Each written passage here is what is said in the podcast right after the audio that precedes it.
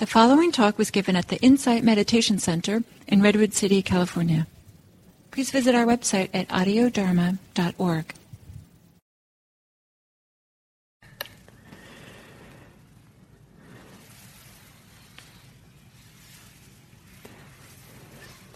So, hello everyone, and continuing on the theme, and uh, I was thinking just this morning that this theme of I call it ready for change, is um, seems perfect for the end of the year, getting ready for the new year. To look forward a little bit to the new year, that we are preparing ourselves so that we can be changed in a good way, beneficial way with what comes in this new time. So how do we prepare ourselves? And so for the Buddha, he prepared people for his liberating insights. He would give Dharma talks that created certain mind states for people, or I don't know if created is the right word, but inspired it in people. And so those there were five things that he, when he saw were present in people, he would give them their his deepest teachings. And those five things that uh, that he recognized in people's minds was there was a readiness, a receptivity. There was uh, there is uh, a malleability, a workability of the mind. The mind is soft enough to really, you know, take something in and be changed by it. They're free of the hindrances. And the usual translation for the fourth one is, for today, is elated. Uh, to be, uh, I think inspired is a good way of talking about it. Uh, and then we'll talk about tomorrow is, um, is uh, it, the usual translation is confidence. I like the word trust there, and we'll talk more about it tomorrow. The word also means uh, kind of luminously bright. So, um, but today is elated. So there's a way of being inspired that certainly can be so uh, preoccupying, so we can lose ourselves in it, that we're not available to the world and to experience, to teachings, to be changed by it. But it's also possible to be inspired or, or gladdened or elated uh, in such a way that the mind gets quiet or still, to really now listen well, to really take in, to really allow the experience of the moment to really penetrate deeply. And um, and so that second type of inspiration is uh, what uh, the, I think the Buddha was pointing towards. And so this word um, to be inspired and um, and uh, or to be elated or to be happy in a way. Um, so the Buddha uh, would inspire that in people. Uh, the classic texts say that by giving a talk, uh, giving Dharma talks that covered a range of, of uh, themes that I think know, were inspiring, were really got people's attention. Really, they got kind of absorbed, in a sense, concentrated in in the talk. And these five qualities are all the qualities of a kind of absorbed, concentrated mind, like really present. And so he'd give talks about generosity. And I don't know, we don't know what he's, there's no, they don't uh, uh, specify in the text, uh, you know, what exactly he said. But uh, so what that means to me is that when it's unspecified, then it's up to us, for ourselves, to understand, to figure out how do we get really inspired? How do we become a better person by reflecting on considering the topic of generosity? For me, uh, I lived for years in, uh, you know, secluded from the world, uh, you know, living in deep mountainous monasteries um, in, in, here in this country and in Asia, and it was lovely. It was uh, fantastic for me, and um, no regrets having done that. And um, and it's quite wondrous to be in society. Here I am in Redwood City, in a in the middle of a city, and to living the kind of the full life of a householder here, and uh, and to see how much generosity there is that I never knew when I was younger, knew about, and um, and you know, for example, raising children here, and uh, seeing all the adults, so many who are putting on sports events and coaches and um, all kinds of things, are volunteering their time, their generosity to make a rich life for the children going up here. And I think it's really something to uh, experience so much generosity for children. There could have been more, certainly, but what I saw was, you know, inspiring. And then uh, caring for my mother as she uh, aged and and then you know went through her dementia and, and died. Again, I saw so much generosity. The particular care place where uh, she was uh, she was in, it was phenomenal to me. The generosity, the care, the kindness, the love that she received. And there were so there also there were so many volunteers who came to offer extra things for the people there the care home, and um, musicians who came and played, and artists, and all kinds of things that came and did things with people there. And then I live here. You know, I came here to this place in Redwood City. Uh, IMC is I think of it as kind of like mid, in the middle of the city, and um, and it's become a wonderful uh, collection here of so many generous people. I mean, IMC is completely run by volunteers, and volunteers volunteer out of their generosity, out of their care, their love, their happiness, and um, and to be kind of experiencing the growth, this phenomenal kind of outpouring of generosity that's allowed this community to grow and develop, and we do so much here and, and our, at our retreat center. So inspired, this, there's a lot of uh, generosity that's inspiring and brings out the best in people and does something to my heart that just makes it kind of open and soften. And, and then there's ethics, to be inspired by people's ethics.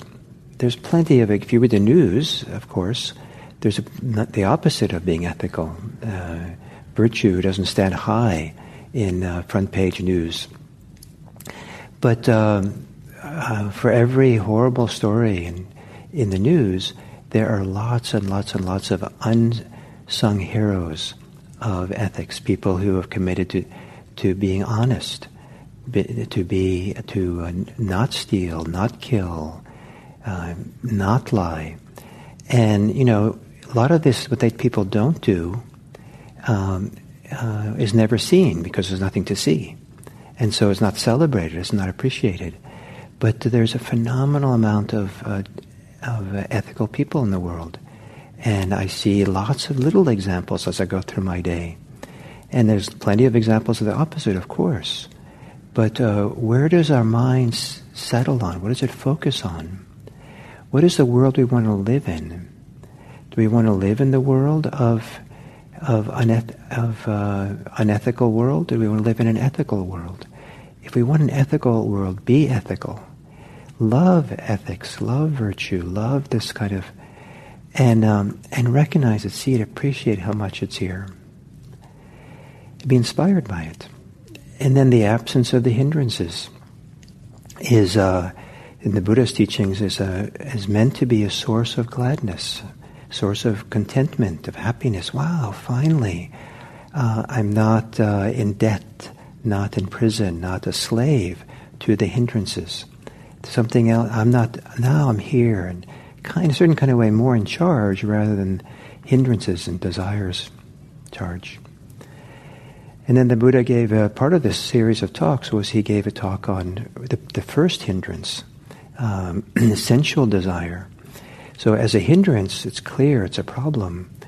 And uh, but uh, I think he h- highlighted as being a particular characteristic of the human realm is that people are very driven by sensual desire and sensual comfort, and um, and there's a way in which that there's dangers in pursuing sensual desires. Um, lots of people make all kinds of horrible mistakes and suffering in the world and harm others through the pursuit of sensual desires of different types. There's, um, uh, the, he talked about the dangers of it. He talked about the vanity of sensual desires. It's interesting to kind of think how vanity or conceit is part of it, especially when it hurts other people. And he talked about the, the stain of sensual desire. And in the modern kind of English-speaking world, well, I don't think we like so much to think about that there's stains, but there's a way in which we feel kind of, you know, if you really feel some of the ways that people act around sensual desire, where they objectify other people, for example, and it's all about their own pleasure and not about a human connection. Um, there's a stain, there's a diminishment, there's a contraction within. And to feel the benefit, uh, the ethical dimension of how to live with our sensuality ethically, um, it can be inspiring to feel this. So to be inspired by this, to feel goodness of it, to feel the, uh, the um, what's going right in our life, um, so that we have the right balance of input into our hearts, so that our heart is not weighed down or struggling. And um, how do we get the right input? How do we get inspired enough? Not the inspire, inspiration where uh, we lose ourselves, but you know, uh, you know, but rather the inspiration that allows for a deep kind of availability, full presence for this world and for our experience and for here, so that we're ready to be changed. We're happy. Be unhappy is to not the opposite of being ready for change is to be maybe caught and re- tight and limited and deflated and but to be happy in a way yes i have the courage i have the willingness i have the availability of trying something new, of trying a new way, and being a new way, of letting go of some places where I'm stuck, letting go of some things I'm holding on to. Yes, I'm available. So um, the um, so these are all wholesome qualities. The Buddha said it's possible to cultivate the wholesome. If it's not possible to cultivate the wholesome, I would not tell you to do so. But it is possible to cultivate the wholesome. And so that's my instruction. And so here, these are some of the wholesome qualities that the Buddha kind of held up as being valuable in preparing to be changed, to be open, to really let the full impact of this Dharma practice work. And um, so to be ready, to be malleable, malleable mind, to be have a ready. It's all about the mind. It says a, a ready mind, a malleable mind, a mind free of the hindrances, an inspired mind, and then tomorrow, it's the trusting mind, luminous mind. So, um, so for today, if you'd like for your homework, your life work, is to um, uh, see if you can be not exactly happier, but see if you can tune in to the parts of what's happening here in this life of yours that does make you happy, glad, inspired. Don't give so much, notice how much priority, statistically, you know, in terms of time, uh, how much priority you give to things which are the opposite of inspiring, the opposite of making you happy. Because whatever your mind is involved in and think about does have an impact on our mood, our emotions, our heart. And is your mind spending a lot of time with things which are not inspiring, not uh, happy producing. And if and can you switch the the percentage to have more percentage of the time, not all the time, but just maybe just you know ten percent more, uh, focused on what's inspiring, what's happy and good. I love the word good these days. And what is really good? What's the goodness of the moment here? So thank you. I hope that uh, this homework, life work of inspiration um, is good for you and good for the people around you today. Thank you.